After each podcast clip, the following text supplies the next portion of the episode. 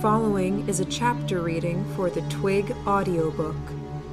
Please support the original author at twigserial.wordpress.com. Thank you. Chapter 8 You're bleeding, Lillian noted, touching my chin. Someone shoved a door into me, I said, glancing back at Gordon. You're welcome, Gordon said. Thank you, I said. I appreciate the rescue. The sentiment, anyway.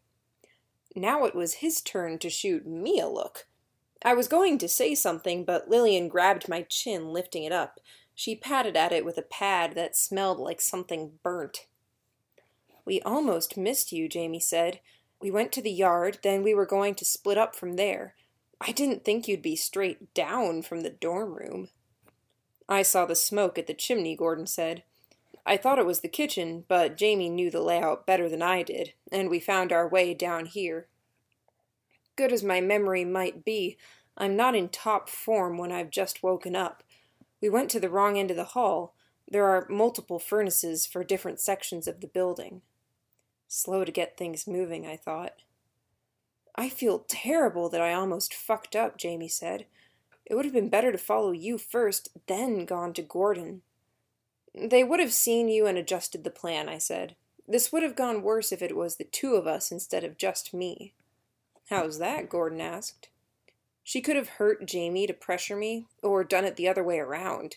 Being alone, I could build a rapport. You could have gotten shot, Jamie said. When push came to shove, she missed. I think there was a reason she missed. More than her being pressed for time? Jamie asked. I nodded. She's been imprinted with set behaviors, but she's still human, with hopes and fears. Right now, she's uncertain, very possibly more than she's ever been in her whole life. Her creator more or less had a monopoly on how she behaved.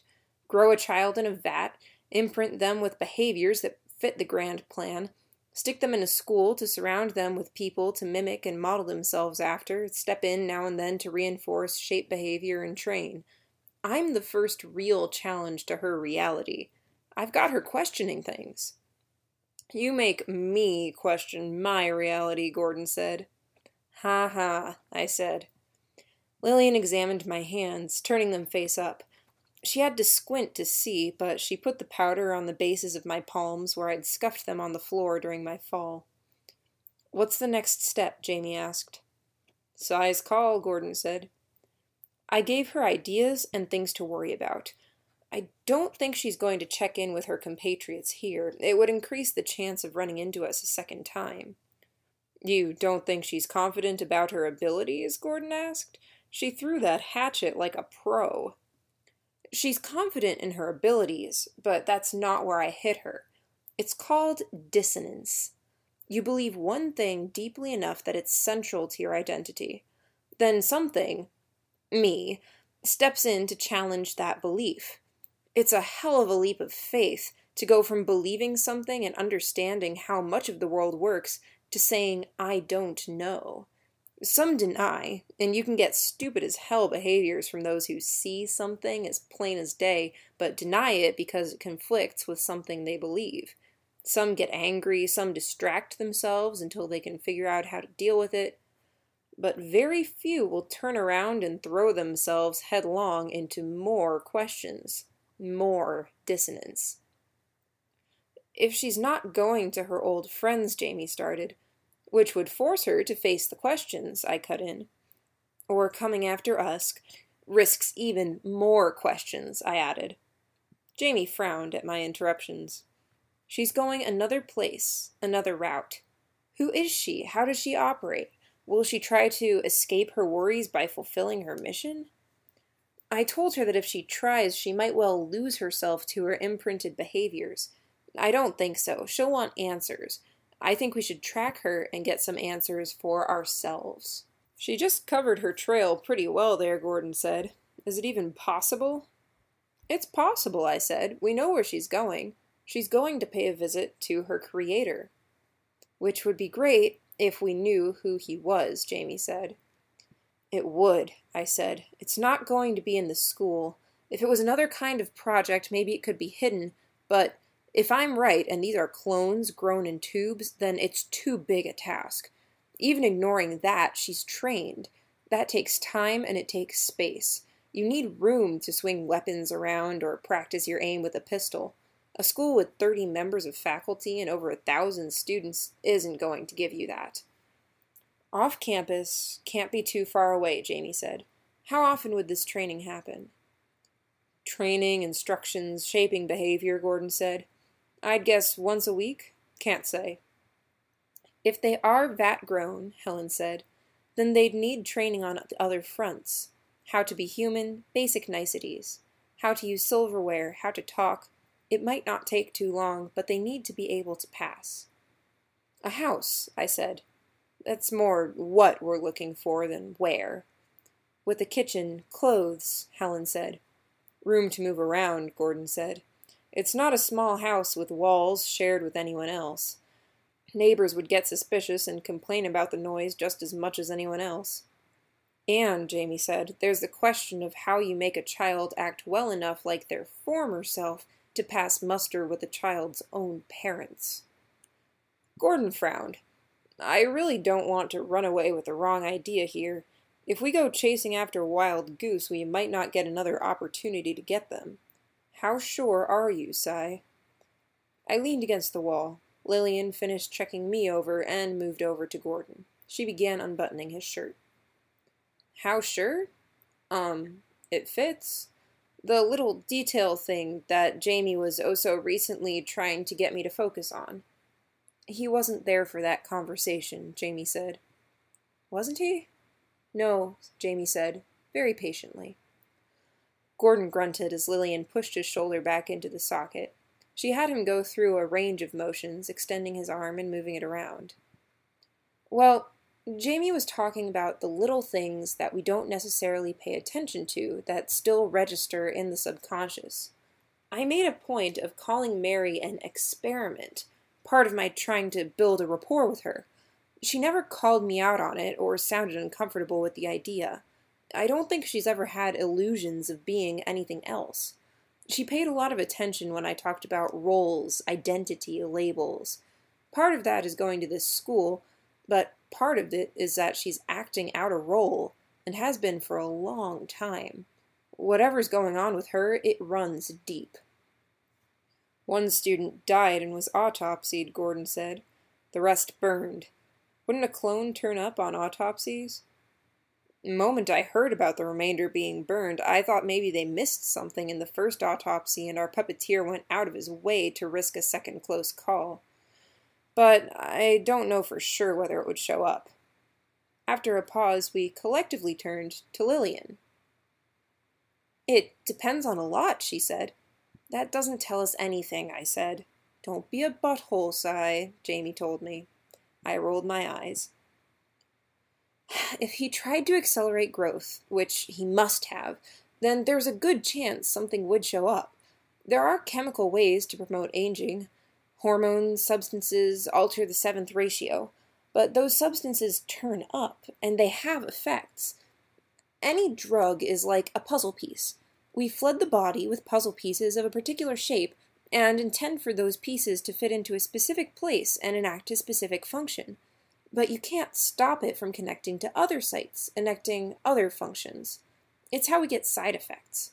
We control it with how we deliver the medication and other factors, and some of the best graduates of the Academy have it down to an art, making it so one drug affects one thing in one way. But that's a delicate balancing act. That's without getting into the fact that a badly made clone might be more prone to wear, tear, and side effects. Is our guy that good? Jamie asked. Enough to have the aging drugs down to an art, hiding symptoms from an autopsy? We don't know, Gordon said. But if what Cy said is true, I'd say he isn't. He has one area of focus, and he's giving his all in pursuing it. Okay, Lillian said. The second method is more complementary, then, altering the fundamental pattern of the clones humans mature at an exceptionally slow rate. We saw people try this a decade ago in the Indian Empire. Crown scientists tried to make a slave class that grew to maturity with a specific level of intelligence. Domesticated humans, strong, playful, good natured, attractive, and obedient. If I'm not mistaken, they tried a lot of things, including imprinted behaviors. Like Mary, I raised my eyebrows. How did it go? How do you think it went, Cy? Gordon asked. Do you see slaves everywhere? That's not saying it didn't work, I said. It's pretty damn indicative, Gordon said. Guys, guys, Jamie cut in. Focus, please. We need to figure out a direction to go here. It involves other problems, Lillian said, like the drugs and hormones. It's an art unto itself. It requires precision of a different sort, and a broad kind of knowledge. There's prior work to draw on, other projects that tried similar things, but there would be signs of the attempt that would crop up in an autopsy, unless the work was perfect. Change one thing in the pattern and it has ripple effects throughout the organism's development and makeup. I didn't realize it was that difficult, Helen said. Oh my god. It really, really is, Lillian said, eyes wide the incredulity she wasn't voicing clear in her expression.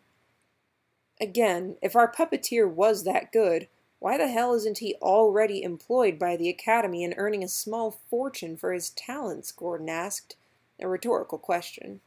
Many of us were nodding.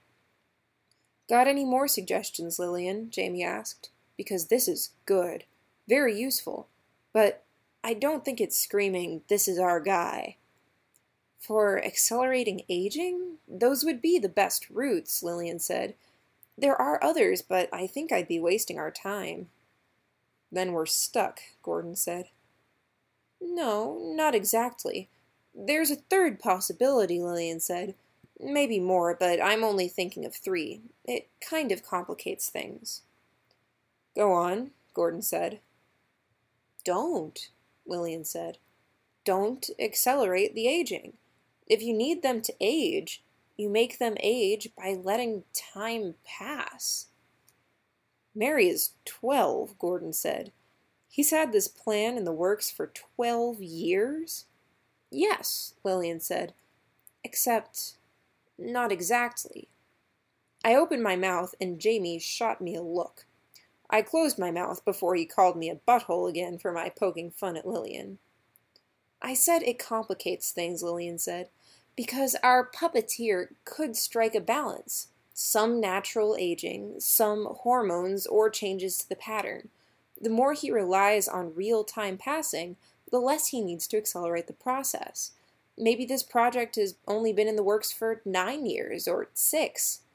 Meaning there could be clues, Gordon said. Ones that slipped through in the autopsy. Lillian nodded. More time to develop them, Helen said. Either he inserts them while they're young, where a half socialized clone might go unnoticed amid rabid and rambunctious first graders, or he waits and he observes their real counterpart and he trains the clones to mime the behaviors in his off hours.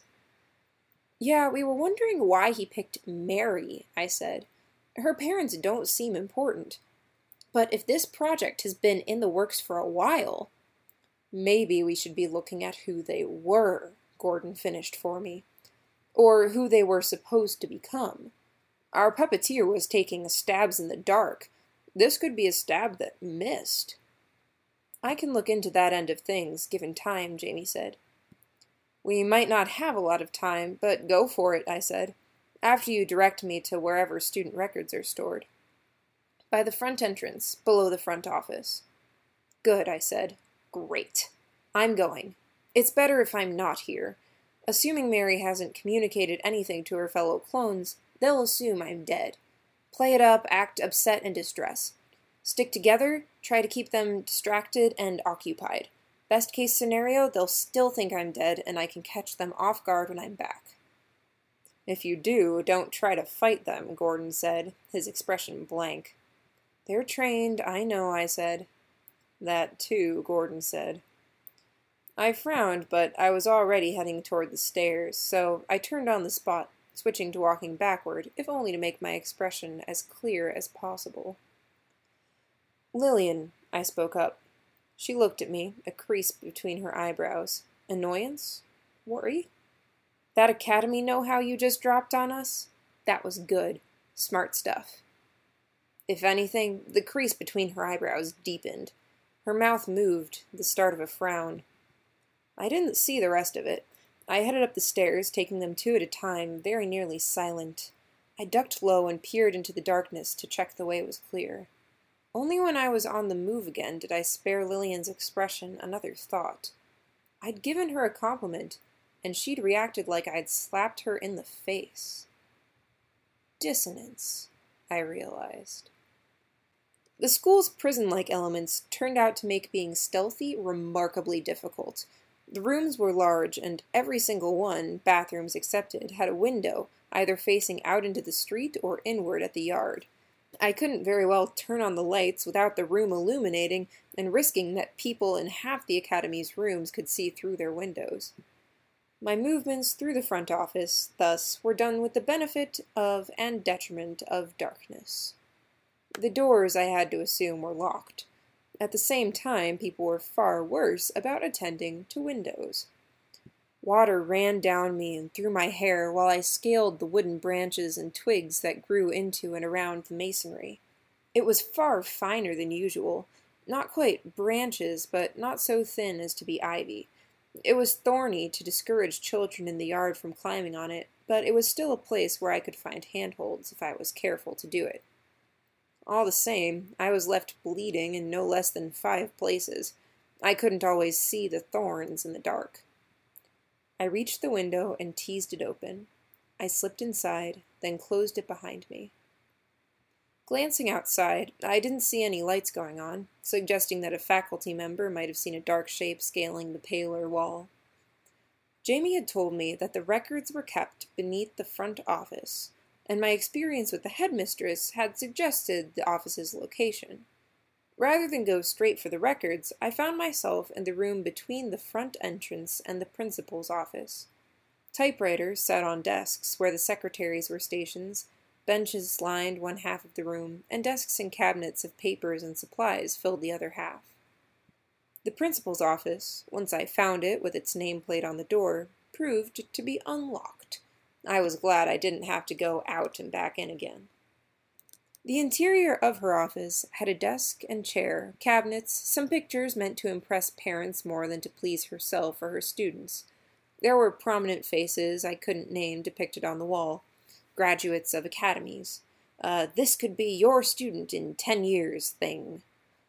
But I knew that however good she was, few people remembered every detail about every single one of the people who worked under them. If some of her staff slept in the building, some slept out, she still needed a means of contacting them. I found a box of note cards filled with teachers' names and mailing addresses. I took it with me. Humans were complex creatures. Add the rewriting of patterns, augmentations, grafts, revival, drugs, and everything else, and human became an awfully unclear term. Every new discovery meant the introduction of things that had never been done or discovered before, more things that muddied the waters.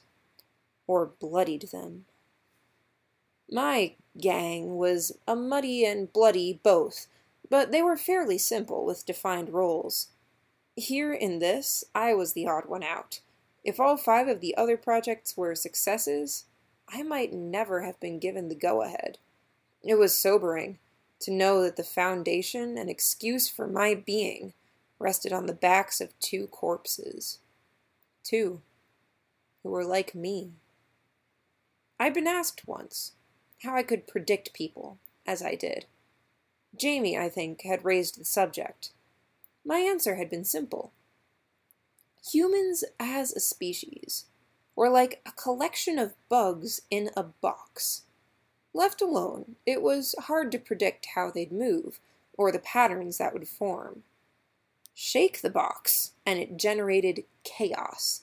Maddened, they would seek to escape, butting their heads against barriers. They would turn on their closest neighbors and strike out, even seek to kill. In their frenzied moments, they were very predictable. Jamie had been very quiet after that response of mine. But it was true. It worked on many levels. Force people into darkness, then offer them a light, and they were a moth to a candle flame. The darkness that surrounded Mothmont wasn't my darkness. It was meant to work against me. But it was darkness I could use. The headmistress was worried, and I very much doubted she was sleeping after so many of her students fell ill.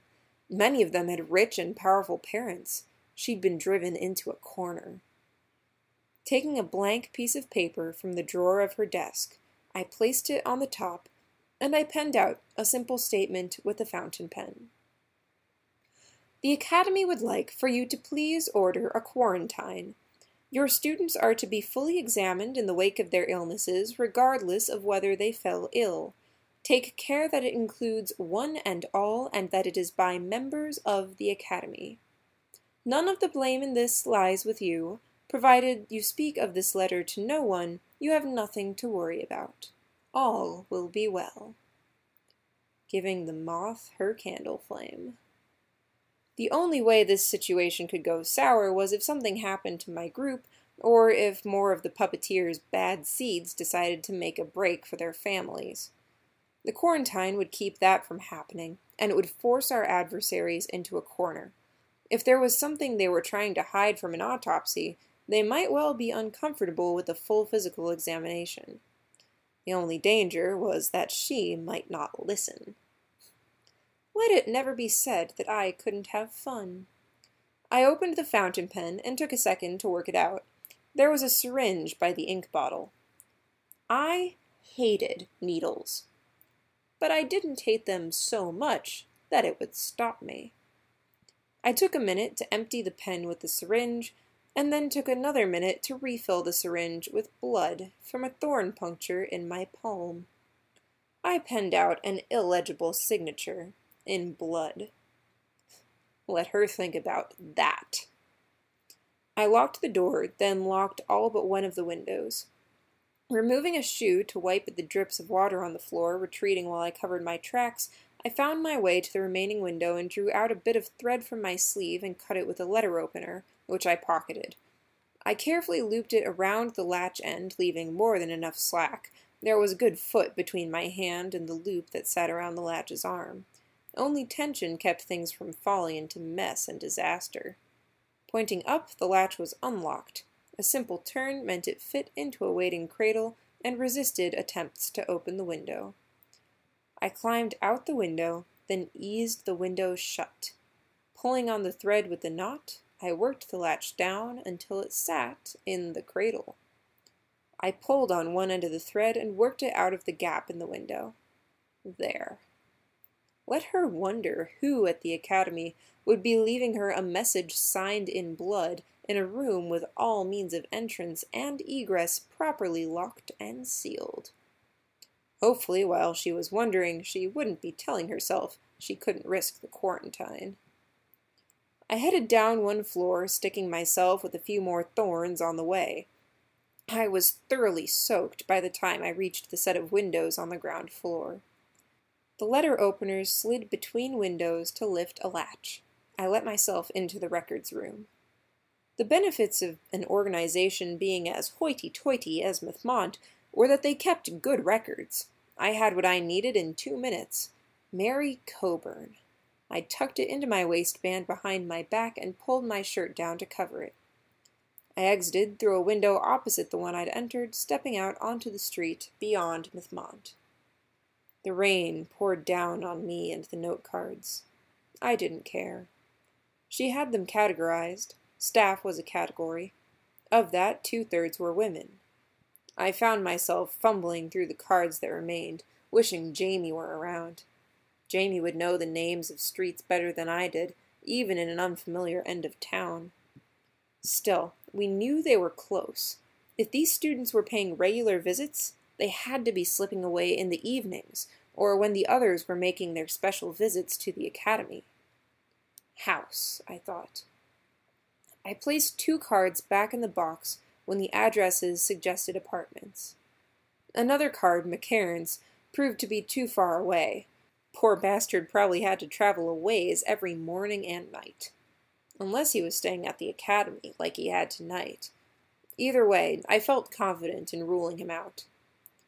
Richards, Harper, Mason, Kelly, Caldwell, Percy, and Blankenship. I moved at a quick pace through the rain, favoring the parts of the street where the lamplight didn't shine. The only soul who saw me was a large man that was walking a near empty cart of bodies through the streets, ringing a bell with a low tone. Coin for bodies. The area here was too nice for it to be lucrative, compared to areas closer to the orphanage where people couldn't pay their way out of being sick. I guessed he probably only did a walk around once a month, or once every few weeks, often only at night, because of the reactions these wagons drew in public. If our puppeteer wasn't entirely alone, there could well be a few adventurous sorts who might do the reverse transaction, lightening the wagon. I considered for a second, then caught up with him. It was so very human of him to be startled by my sudden quiet appearance. I thought for a second he might have messed himself, but the smell came from one of the bodies. He seemed immune to the smell. He wore a heavy raincoat that trailed down all the way to his calves, and was thin, with lanky hair, suggesting perhaps he didn't eat most nights. Maybe he was doing his rounds here because others had edged him out of another territory. Has any one person delivered a number of children your way? I asked. Children, he frowned. Boys and girls, about my age or a little younger. Dunno, he said. I badly wished I had some coins to spare. These street names, I said. I held up the cards, pointing. Where are these? He gave me some quick directions. Any with big houses? He shrugged. Most. Why? Work with me. I'll make it worth your while.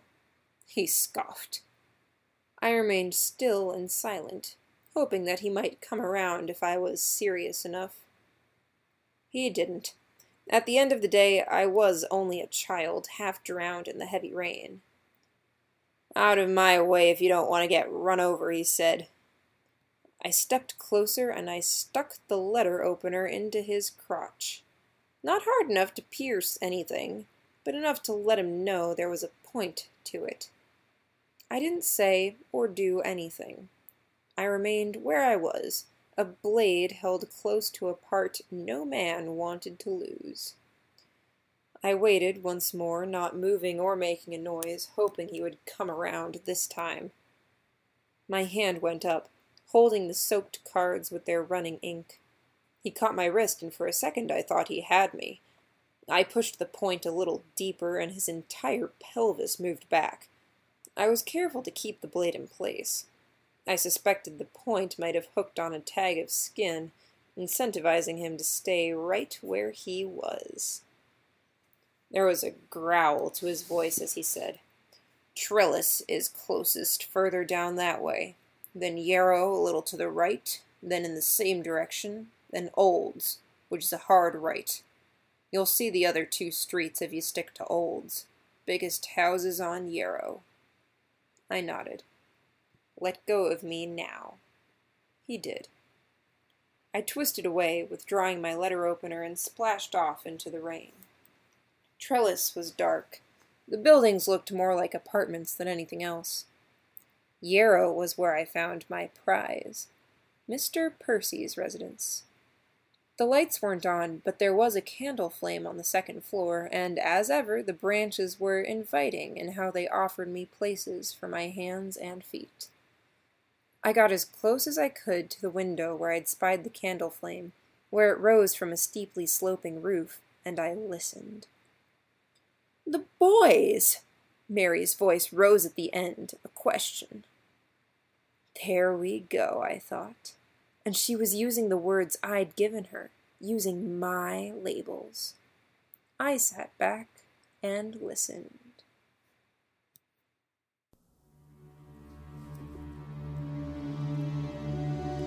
You just finished listening to a chapter from Arc 1, Taking Root from the web serial Twig by J.C. McCrae. This audiobook is read by Kimberly Dauber.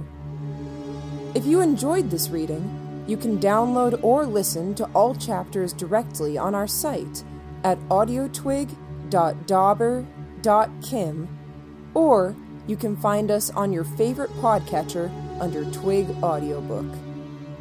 Thank you for listening.